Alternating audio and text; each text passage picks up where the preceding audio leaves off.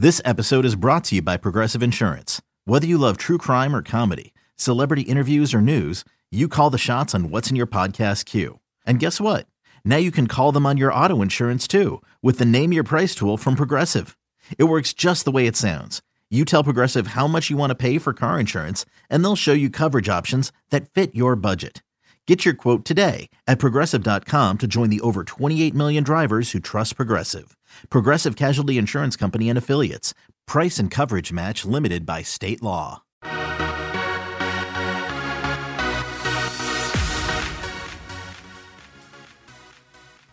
Welcome back to the MLB.com StatCast podcast. I am your host, Mike Petriello, joined here by MLB.com national editor Matt Meyers. And a lot has changed since we last did a show. The last time we did a podcast, the big news of the day was Aaron Judge's fractured rib. Uh, it's safe to say that everything's a little different since then. The world has been struck by COVID 19. America has come to a halt. Schools are closed. We're all home. And the baseball season has been postponed uh, indefinitely. I promise we will have some fun baseball topics to get to. Matt is literally going to pull some baseball cards out of his closet. We've got a fun idea to talk about our favorite non championship teams. Uh, but I can tell you off the bat, we at first wondered should we even be doing a podcast given how inconsequential this all seems? And uh, I felt that way for like three days, and now I have gone full speed into realizing we all desperately need something else to think about for me and for Matt. Baseball is that thing. Uh, I can also tell you that while this may be called the StatCast podcast for the foreseeable future, this is not really going to be a show about stats or StatCast. Not that it was ever just that. Uh, it's going to be us trying to have some fun in baseball and then finally, I can also point out this is the first time in the history of the show, over 200 episodes, that I have done this outside of the office studio. So as I sit in a small room in my basement in Brooklyn, uh, let's check in on the other side of Prospect Park, about two miles away. Hello, Matt. How are you? It's good to hear your voice. Uh, I'm hanging in, probably doing about as well as I could uh, could be doing, considering uh, considering the circumstances. Yeah, yeah, I I, uh, I know the feeling. We uh, Matt and I each have two small children uh, a piece under the age of you know five or six. And uh, you know, I usually love working from home, but I got to tell you, with the two kids running around, it is difficult. This is why we are, I think, doing our first ever nighttime recording of this show, which we're going to try to do more often. We're really bad about actually doing shows. We usually do them like once every ten days. We're actually going to see if we can do it more than once per week uh, for as long as this goes on, just because, good God, we need something else to focus on. Yeah, uh, we uh, we we started a homeschool today. Um, I taught an English class, or I should say, reading and writing, reading and writing class. Um, there were surprisingly few few tears, so I'm feeling pretty good about uh, my first day as a as a as a teacher. Yeah, we did that too, and uh, my son Henry, who was four and a half, started referring to my wife, his mom, as "mommy teacher." So I'm going to take that as a win. um, before we get into the stuff that we're going to talk about in the show, I, you know, I want to take a moment to, to to say that like it's it's kind of um, what's remarkable about how much the, the, the role that baseball has played in my life is the fact that it was a baseball connection that sort of got me and my family to start taking coronavirus precautions seriously. Um, about a week ago, um, an old baseball acquaintance of mine, um, and not only like via like Twitter and social media, is uh, a man named Rene Saggiati, who is a scout for the Red Sox, a European scout. Um, he's worked for other clubs in the past. I think the D-backs and the Angels, um, and he's based in Italy on the southern coast. And he was he was tweeting, and he said like I'm in Italy. If any Americans have questions about what's going on with coronavirus, you know, reach out. So I DM'd him, and I was like, Hey, can you tell me a little about your experience? And we had a a really like nice, pleasant exchange. You know, I've never met him in person, and he basically was like gave a very pragmatic and reasoned, just like breakdown of like, hey, here's what I'm going through. I've been home for two weeks. I don't plan to. I've basically been told I'm not going to be leaving for at least three weeks and probably beyond, and kind of explained it. But it was like it was not alarmist. It was just you know a a very like thorough breakdown, and I took it and I sent it to my my mother and my sister, especially my mom, who was worried about it. And I was like, wasn't sure she was taking this seriously enough. And she was immediately like, thank you so much for sending that. She said, I sent it to a bunch of my friends they now are taking it more seriously. Like you should really send that to a lot more people.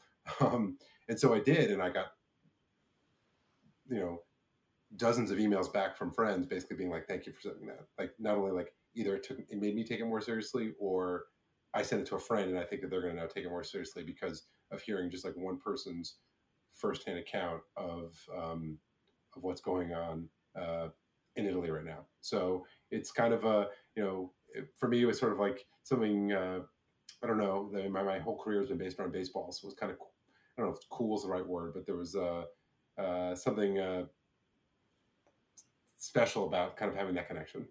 Well, I appreciate you low key dropping that you had dozens of friends. So that's, that's uh, no, but I received that email and I, I didn't realize the source of it. And I shared, yeah, shared it with my wife and it, it definitely, uh, it drove the point home. And it seems like very slowly and perhaps too slowly, uh, we here in America are starting to, to realize that. So I, I do feel like we are going to be at home for the foreseeable future, the next couple of weeks. I would be surprised if I see you in person, which I don't think has happened in like six years, which is, which is kind of weird. And then like, again, obviously we all know that baseball is like the 400,000th most important thing right now.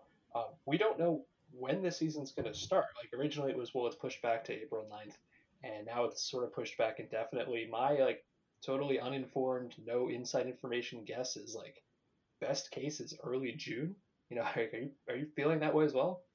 I really don't know. I mean, right now, you know, as of today, and this is sort of, you know, uh, we can now move into, I guess, the baseball portion of the show. Was announced that um, the season will be pushed back at least eight weeks in accordance with the CDC guidelines that uh, that there not be any gatherings of at least 50 people for at least eight weeks. So we know we're looking at at least that.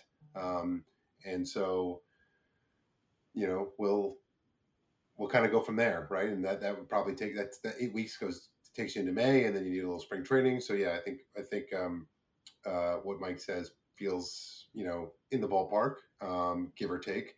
But you know, baseball seasons have been shortened in the past. This is not this is not the first time we've seen a baseball we've seen a, a baseball season that was not 162 games.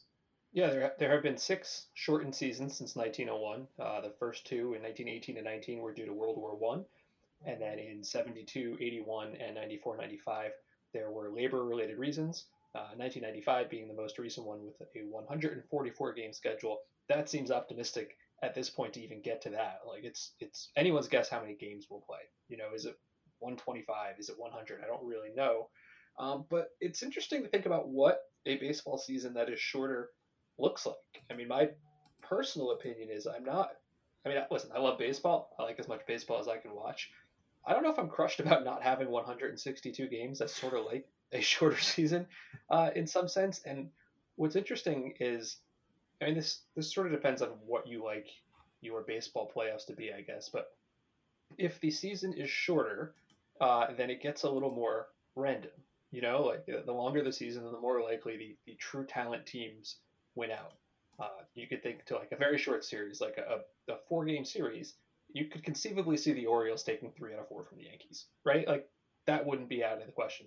You could not see the Orioles beating the Yankees over a six month season, right? But the shorter and shorter the season gets, the more likely you can get to insanity. And if you want your champion to be the best team, maybe you don't like that.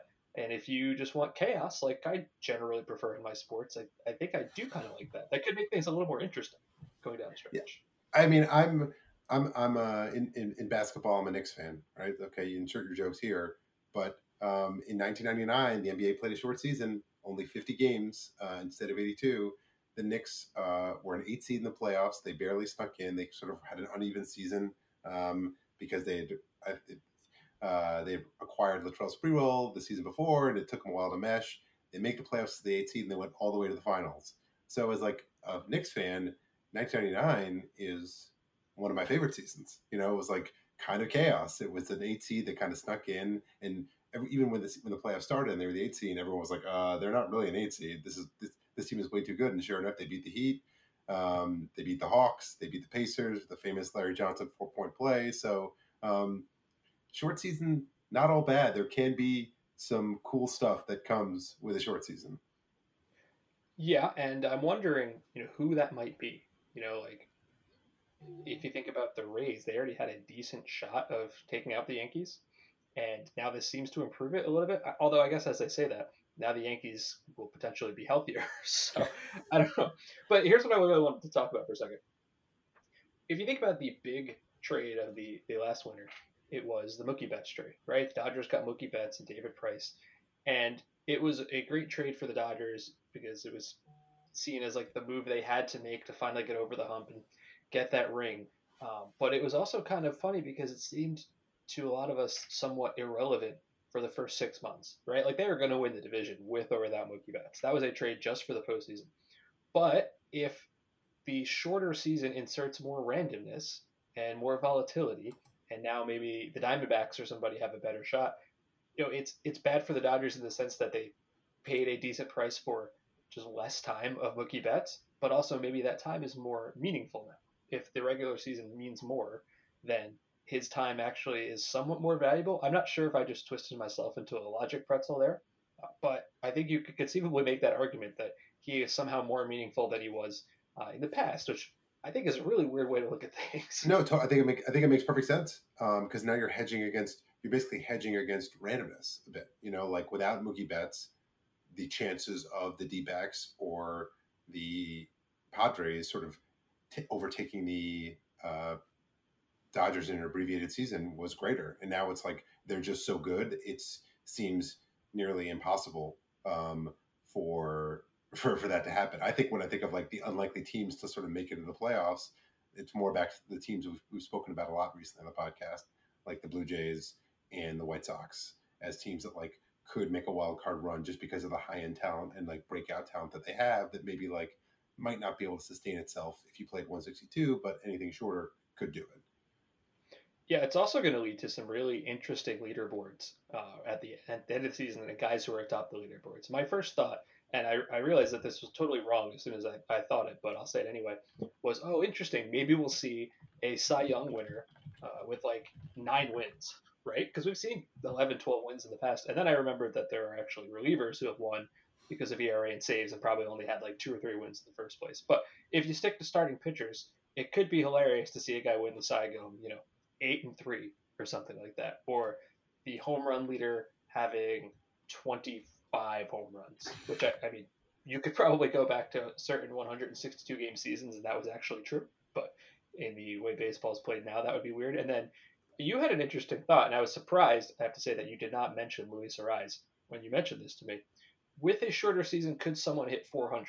Um, I'm going to say no, absolutely not. But I, I would like to hear you make your case first. I was actually, uh, I, even though I didn't say it when I mentioned it on Slack earlier today, I was going to bring up Luis Arraez on the podcast today. that was my plan to bring Perfect. him up as like the stealth candidate to hit 400 in such a scenario. Yes, I still don't think it's going to happen just because the way the game has changed, but like it becomes a lot more likely. And yes, of course, there would be like a lot of hand wringing, which is now why I'm like rooting for it because the idea of like you know someone hitting 400 with you know 400 plate appearances or whatever um, would freak people out. But you know, if they qualify, quote unquote, qualify for the batting title, it would still kind of, um, I guess, it would still you know count if it was enough, you know in, in a season. Well, I looked back because I figured, okay, obviously, you know, it's very hard to hit 400 over a full qualified season. And what I did was I kept lowering and lowering the plate appearance threshold. And I figured, well, you know, at 400 plate appearances, I'll find somebody. At 300 plate appearances, I'll find somebody who did it. And I kept going lower and lower and lower. Uh, and I couldn't find anybody until I dropped all the way down to a minimum of 150 plate appearances, uh, setting aside, you know, like the guys, Ted Williams and the guys from the 1920s who, who did this in a very different game. The last guy to hit 400 was Bob Hazle of the 1957 Braves. He did so in 155 plate appearances. That's it. He came up July 29th. He hit 403, 477, the 649 slugging, and a 420 BABIP. He was out of baseball three years later, but that was as low as I had to go to find somebody who could do it. And now I'm not including guys, you know, who maybe did it during a stretch of 300 plate appearances in the middle of a, a larger season. I get it, that's possible as well. But it seems to me if no one uh, since 1957 who has had more than 155 plate appearances could do this, it can't be done. I'm, I'm going to put my foot down and say, uh, not that it won't be done, but that it can't be done. But there have and, players, but, but there have been players who've like hit been over 400 through like longer stretches of the season. Is all I'm saying. Well, that's what I'm saying. I didn't look that up that quickly. But even like you know Tony Gwynn in '94 before the strike, he was last above 400 on let's see May 15th, and then he kind of hovered in the 370s, 380s, got up to 394. Uh, but that it wasn't like he was at 400 when the season ended. He was done after May 15th. In '94, I think I want to say '93. John Olerud was there for a while as in Paul in '94, Paul O'Neill was there for a while. longer. They were they actually were 400 later than than Gwynn was. Just that like Gwynn ended up higher when the season when the season was done. So yes, I don't think it's going to happen, but it, it, it opens up the possibility. It does, and I mean it's hard to I guess speculate without knowing the number of games, right? But let's let's say let's keep it simple and say 80 or 81, so we could just have a half a season, right?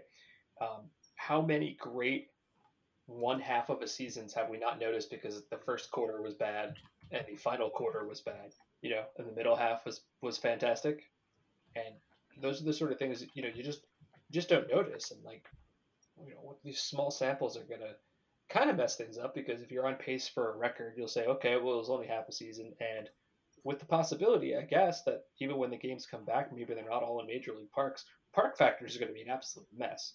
You know, imagine if you are actually playing like in, if you're the Mariners or whatever, and you're playing in Arizona parks for the first month. And again, I'm just speculating. I don't know that that's true. Um, that's going to be difficult, I guess would say. So the, the thing is, we're, we're not going to know for a while. That's that is the complication here uh, one one note, John Olerud in '93 was at 400 going into play on August 3rd, which is kind of wild when you think about it. Um, and then he fell below and never never got back up there, never got back there again. Speaking of weird leaderboards in short seasons, actually went started looking at the 1981 leaderboard um, to sort of explore some some weirdness because that's like kind of the like classic uh, MLB shortened season. There was a lab, uh, labor strife and they split it up into two halves and they had like a whole special playoffs. But in 1981, this is kind of wild to think about now. Tim Raines, who only played in 88 games, let's I think they played in total 109 games. He only played in 88 games. Tim Raines, as a rookie, had 71 stolen bases. And I'm sorry, in, in, how many games? He played in 88 games as oh a rookie God. and had 71 stolen bases. Um, so it's kind of like a wild what if of like, what would have happened in 1981 if Tim Raines had played a full season. And it's also kind of interesting that the next year is the year that Rickey Henderson stole 130 bases. So it's almost like Rickey Henderson was like, okay, I see what this Raines kid is doing. Raines kid is doing. I'm going to take this to another level because Raines uh, is like basically rate. He was basically over a full season. He was basically stolen like 140 something bases. yeah, I mean, I'm trying to think through who that might be. Like, you know, you could do a lot of things over half a season. So what if Aaron Judge hits like 35 home runs in half a season, which you could easily see happening?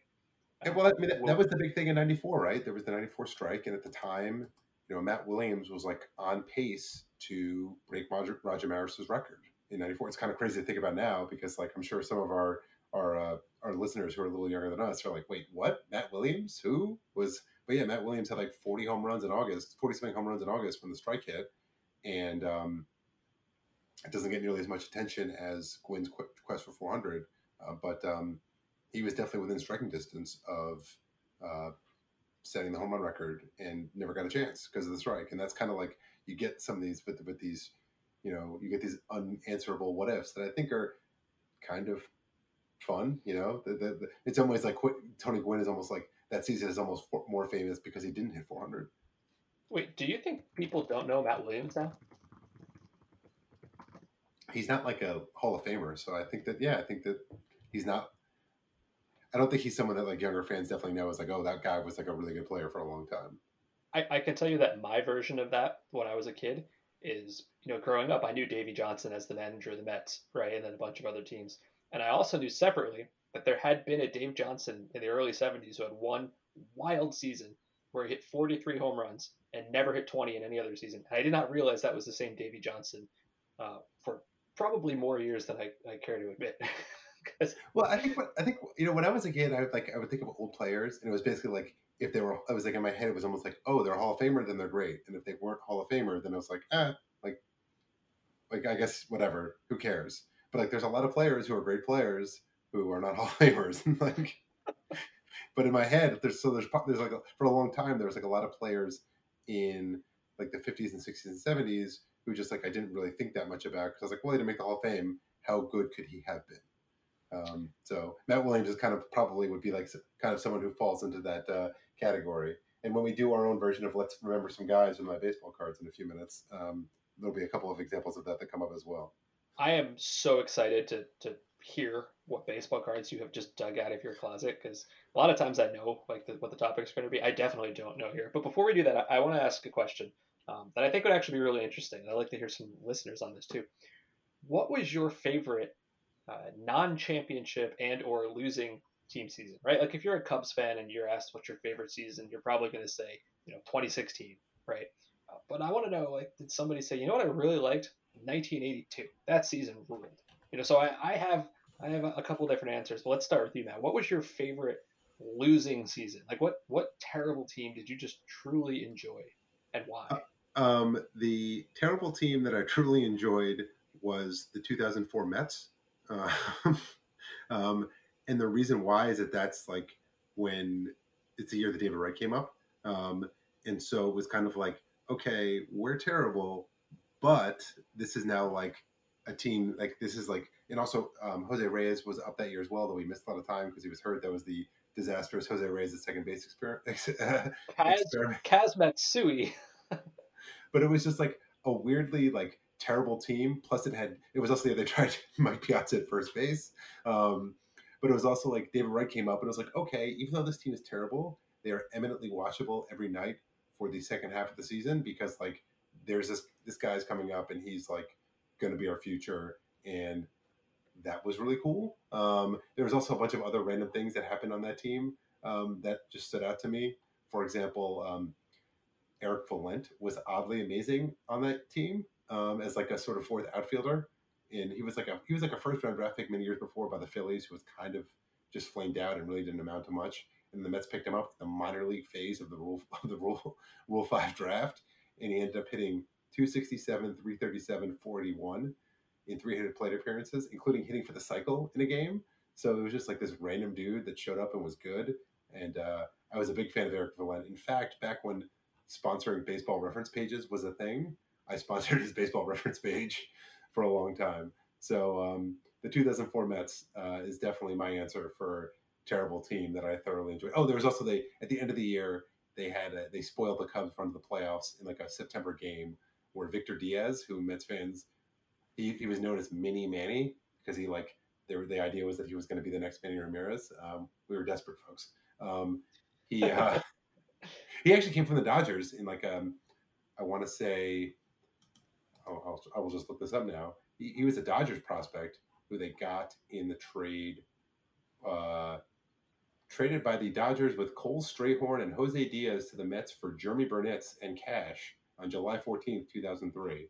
Um, but he was just this guy who couldn't play defense but hit a lot of the minors. And so there was this game in late September where he hit a game tying homer in the ninth um, to tie it against LaTroy Hawkins. And then in like the 11th or 12th, Craig Brazell, who was just this like 4A slugger the Mets had in their system for years, I think went on to Japan and hit like uh, 200 homers, uh, hit a walk-off homer, and basically ended the Cubs' uh, the Cubs' uh, playoff hopes. So 2004 Mets is my answer. My, uh, so I'll go with that for my losing team answer, and I'll I'll throw it back to you for what is your your your favorite losing team?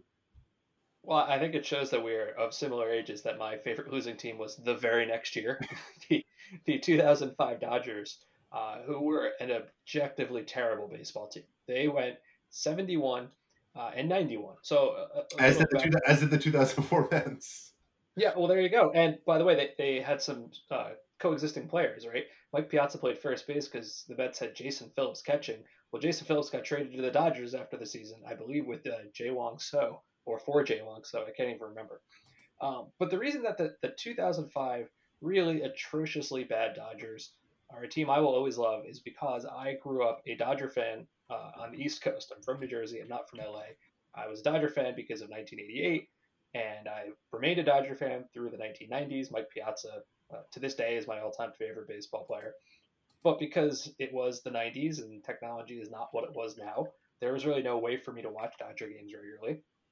And the first time I was ever able to watch Dodger games every night, and more importantly, listen to Vin Scully every night, was in 2005, where I was still living in Boston after graduating college. And one of the guys I was living with happened to be a Padres fan who desperately wanted to watch the Padres. At the time, you know, MLB TV was like in its infancy, and we probably didn't have high enough speed internet to support it anyway. So he signed up for Extra Innings, which is like the cable version of that. and it wasn't a personal account that goes to the whole house. And that was the first time I ever got to watch the Dodgers every night, listen to Vin Scully every night. And that team was also pretty funny because the year before, the 2004 Dodgers had hired Paul DePodesta, which, like at the time, was this massive thing. You hired the nerds, you know, the right hand man of Billy Beane, and all this. And Bill Plaschke and all the LA Times just despised him. Uh, the 2004 Dodgers were pretty good. They won 93 games. But the 2005 Dodgers, uh, they were just really poorly constructed. If you want to remember some guys, that's probably overstating it. You won't remember these guys. Uh, Norihiro Nakamura, their big Japanese import, 17 games, hit 128. Uh, Jason Grabowski, maybe the worst baseball player I've ever seen. Jose Valentin, uh, Jason Repko, who was around forever. Oscar Robles, uh, Hee-seop Choi, who, by the way, Hee-seop Choi got such a raw deal from Jim Tracy. If he had played now, like this high on base, power hitting guy with a low batting average, he probably would have been okay. Uh, this is the team with Milton Bradley playing center field uh, at about the time we all learned that Milton Bradley was uh, kind of a lunatic. Um, JD Drew had a monster season and everybody hated him. JD Drew hit 15 homers, drove in 36 RBIs, looked like he didn't care, care, and everybody hated him. Meanwhile, JD Drew had a 412 on base and a 520 slugging percentage. Um, so what happened was, at the end of the season. By the way, I'm, I'm looking at the uh, the the baseball reference page now. Basically, if you look at their top 12 players by WAR, almost none of them are guys you actually would associate with the Dodgers as their primary team. They're all just kind of like guys throwing. Jason JD Drew was second on the team in WAR despite playing in 72 games. Yeah, it was it was just an objectively very bad team. They had an early version of uh, Jayson Werth, you know, who before he became this big star, and um, you know, it's funny. I'm just looking at some of these these pitcher names now, like Jeff Weaver and Derek Lowe. Okay, DJ Houlton, who was a Rule Five pick, uh, and then I think Duaner Sanchez, who eventually got traded to the Mets and then like got into a taxi accident or something, and basically you know ended his career or something. Anyway, there's there's still Mets fans who believe that that that cab accident cost the Mets the 2006 World Series. yeah, Mike Edwards. I just I just I watched this team so much, and there is as I'll get to in a second a direct line between this garbage team uh, and my future career. So at the end of the season, Paul DePodesta gets fired, like the end of October. And then Frank McCourt, was the other time, brought in Ned Colletti. And the next year, the Dodgers were, were pretty good, you know, 88 wins. Uh, won the wild card, I think. And that was actually the year they went to play the Mets and had the two guys thrown out at home plate. And the Dodgers were were successful after that. Like 07 was like fine, but you know, in the next year in 08 and 09, they got to the NLCS both seasons. Anyway, uh, while they were successful, they almost seemed like they were successful in spite of themselves. And, you know, Ned Colletti was the guy who signed Juan Pierre to a big deal and benched or, or would not give, you know, a young Matt Kemp and young Andre Ethier their chance. Um, and as was the style at the time, I started a blog and I started writing about the Dodgers and how infuriated I was by those moves. And now 13 years later, here I am actually writing about baseball. So I will always, always, always remember that trash 2005 Dodgers team and Odalis Perez and Mike Edwards and Cesar Torres and all of you guys. Thank you for being so terrible. uh, that's I, I, didn't realize that that was the direct line to your uh, your career in baseball writing. So yeah, that's that's awesome.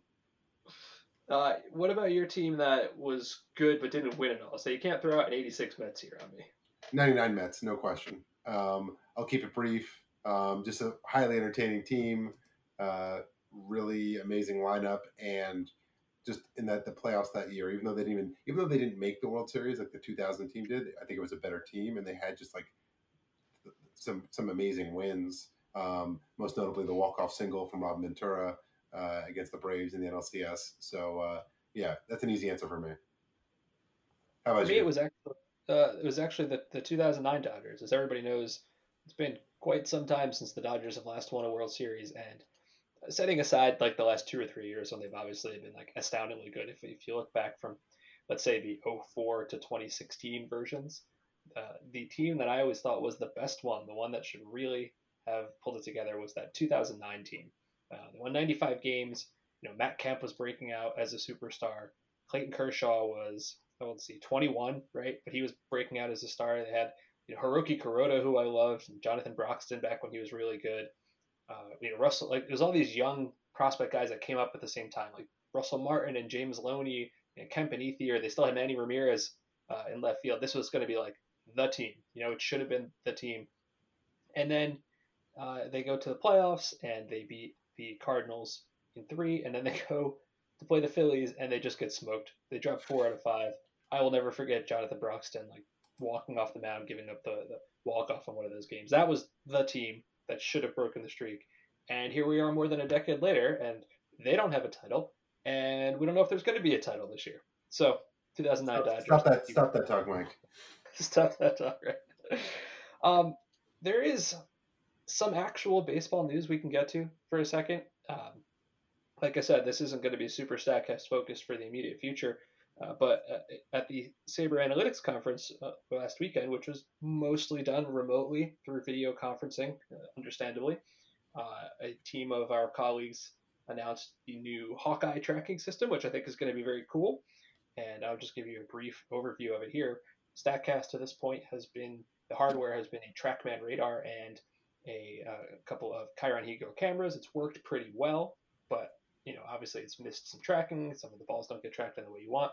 So moving to Hawkeye, who does the instant replay for tennis that you've probably seen, it's better because it's just one vendor. It's not three vendors, you know, baseball and two other vendors that you have to talk to. And supposedly it's going to track more and do some really, really cool things like limb tracking. We've always wanted to get to how who actually swings the bat the fastest. We've never had that before. You know, who jumps the highest, all this kind of stuff. Uh, we do actually need baseball to be played to take advantage of this, but that's going to be super exciting.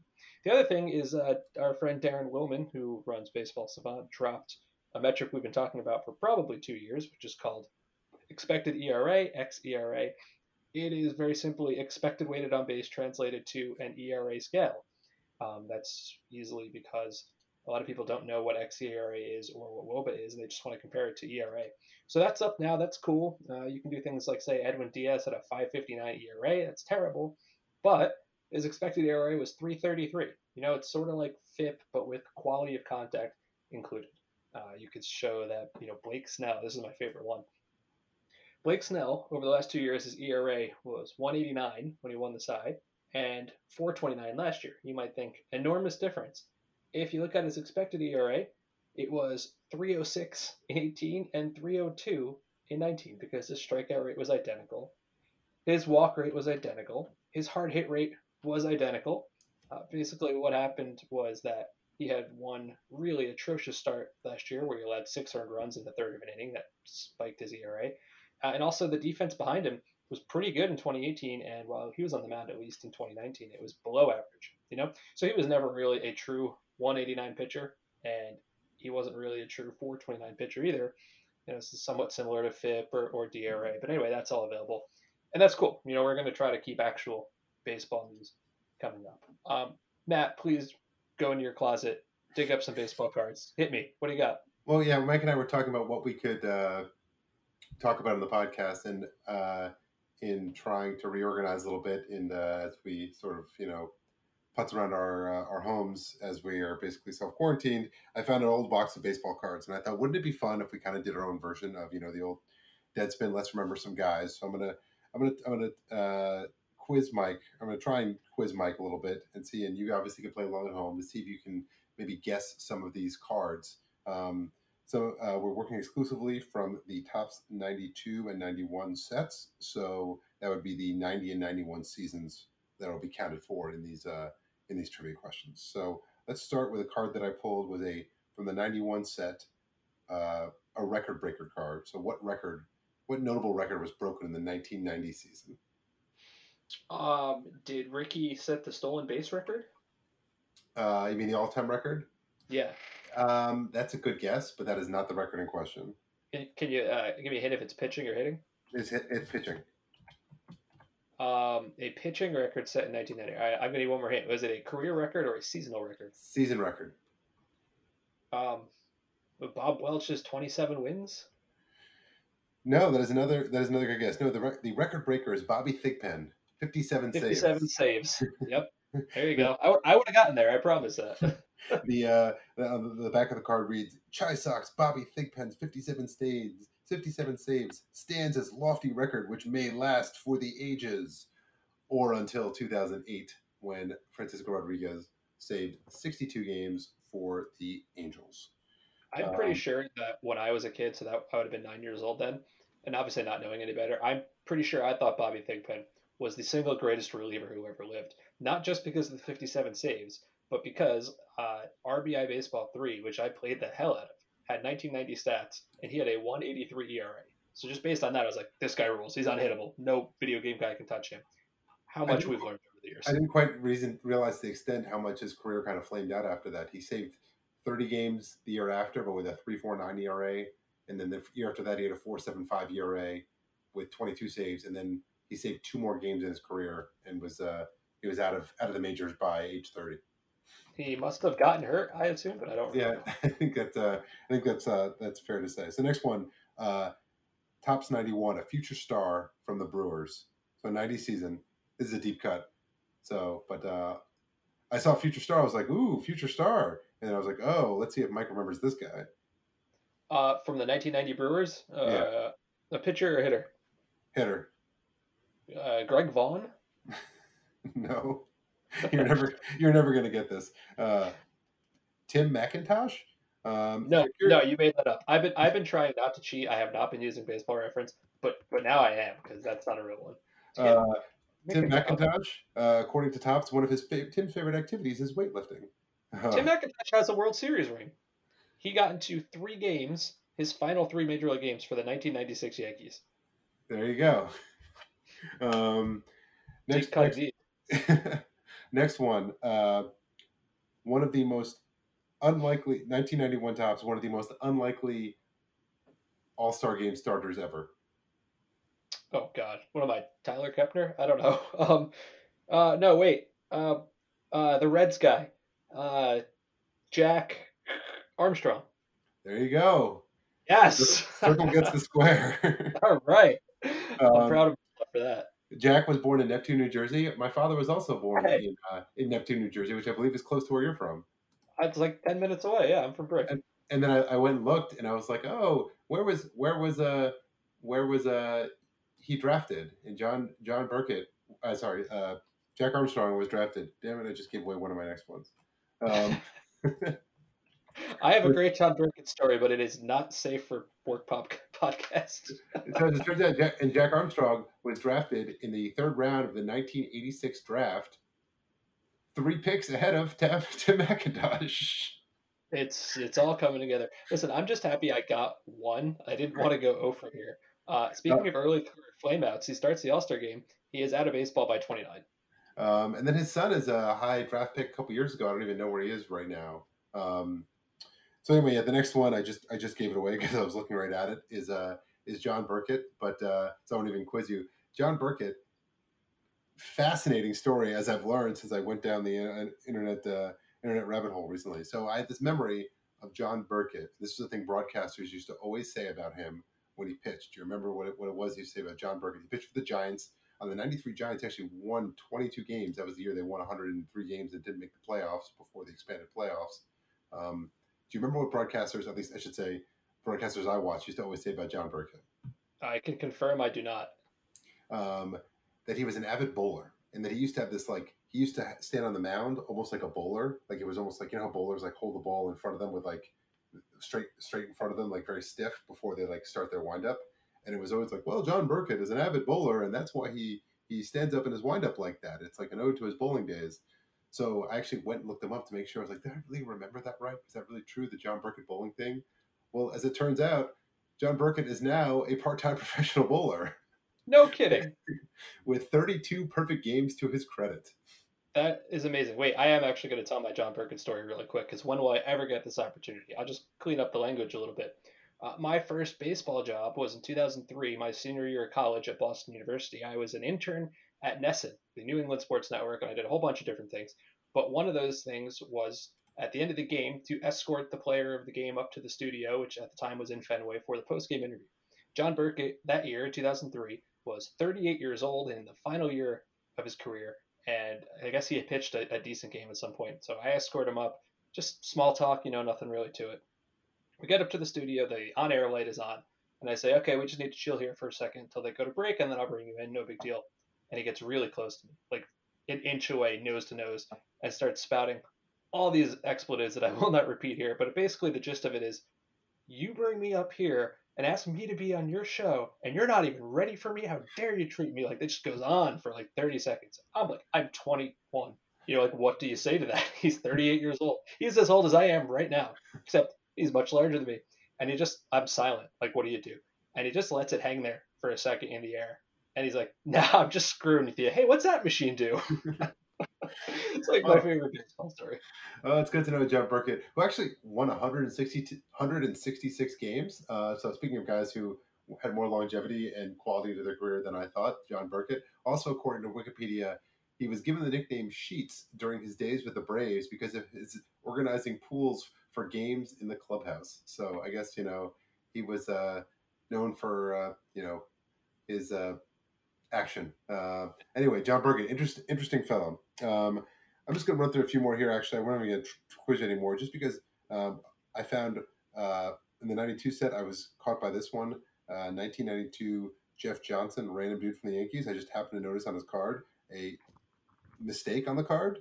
It says Jeff attended the University of North Carolina, quote unquote, Durham. No, the University of North Carolina is not in Durham. So I'm now fact checking 1992 Topps cards. It is in Chapel Hill. Um, and then clearly, someone making the 1991 set really wanted to have some fun uh, with pictures because um, the photos are. I found a bunch of just totally random photos. For example, the photo for Mark McGwire's card is him sliding into third base because you know Mark McGwire really known for going first to third on singles or legging out triples. Uh, Mike Scott's card, uh, the former Astros ace, is him bunting, which I know Michael Clair uh, would be, uh, our, our, colleague Michael Clair would be proud of because no one loves a bunt uh, quite like Michael Clair. Speaking of Michael Clair, before, right before we, we podcast today, uh, Mike tweeted something to the effect of, let me find the exact tweet. The exact tweet was, Michael Clair at, uh, earlier today, he, he tweeted, the number of terrible podcasts that people are going to record during quarantine is truly frightening. Well, Mike, we hope we are living up to that uh, that standard. Um, speaking, can, of other, confirm. Uh, speaking of other great photos, Zane Smith, the former Pirates lefty, is just sitting there holding a clipboard, charting pitches, looking about as miserable as you can possibly imagine. I will tweet out some of these photos for listeners if you're curious to see uh, what I'm actually talking about. The last one is probably the best, one of the best baseball cards I've ever seen we mentioned Robin Ventura uh, during earlier uh, in the podcast when I talked about the Grand Grand Slam single. This is his rookie card, and it's him wearing the nineteen like nineteen nineteen White Sox throwback uniforms, which I think was like around the start of like the throwback uniform craze when teams started wearing them, and it's just like such an awesome look. So uh, good on you, 1991 uh, Topps editors, for uh, having some uh, sense of humor with your and creativity with your with your photo choices. Can, can we go back to Jeff Johnson for a minute? Um, yes. Since you were talking about him, I looked him up, and I, I'm going to try to give this 30 year old copy editor uh, a little bit of, of, the benefit of the doubt here. Jeff Johnson was born in Durham, North Carolina. Oh. So maybe there's that at least. Uh, Jeff Johnson, by the way, we're talking about horrible teams that we loved. I can't tell you how many 1991 Yankee games I went to with my grandfather and my father. That team lost 91 games because like Don Mattingly was hurt, and the pitching staff was. Uh, I swear this is a legitimate New York Yankees starting rotation. Scott Sanderson, Jeff Johnson, Tim Leary, Wade Taylor, Pascual Perez, and Dave Eiland. That team was awful. And I watched so much of that team in person. and they got the number six pick in the 92 draft, and they took Derek Jeter. So you could say that Jeff Johnson was partially responsible for the Yankees getting Derek Jeter. And creating a dynasty. 127 innings, 595 ERA, and it seems like a different sport from like a, just a different century, I guess, which it was. Uh, 4.4 strikeouts per nine. that's and 11 hits per nine. Good, holy lord. Um, I think that's our show for this week. We are, you know, hopefully going to try to do this more often. Um, I don't want to speak directly for Matt, but I know that I have enjoyed for the last 45 minutes talking about baseball nonsense and not staring at the uh, unending horror of my Twitter newsfeed. So I hope you enjoyed that as well. Um, Definitely. We're, get, we're, we're, working on getting some better microphones to our homes. So if there's any sound quality issues, uh, let me know. But we're going to try to work on that. I forgot to say Statcast is now powered by Google Cloud. Um, so please pay attention to that. This has been our show uh, for this week, for the first part of this week. Thanks so much for listening and take care out there.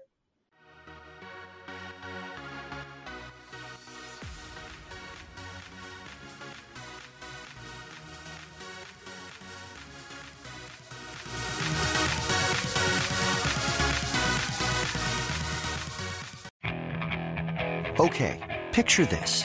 It's Friday afternoon when a thought hits you. I can waste another weekend doing the same old whatever, or I can conquer it. I can hop into my all new Hyundai Santa Fe and hit the road. Any road. The steeper, the better. Because my all new Santa Fe is available with HTRAC, all wheel drive, so I can hit the trail without a worry in the world. Heck, with three rows and best in class rear cargo space, I can pack the whole family in with all our gear. We've got available dual wireless charging for our phones, so we'll never lose touch with civilization, and we won't lose touch with the primordial power of Mother Earth. So, which is it? Waste the weekend or do something a little more epic? And conquer it in the all new Hyundai Santa Fe. Visit HyundaiUSA.com or call 562 314 4603 for more details. Hyundai, there's joy in every journey.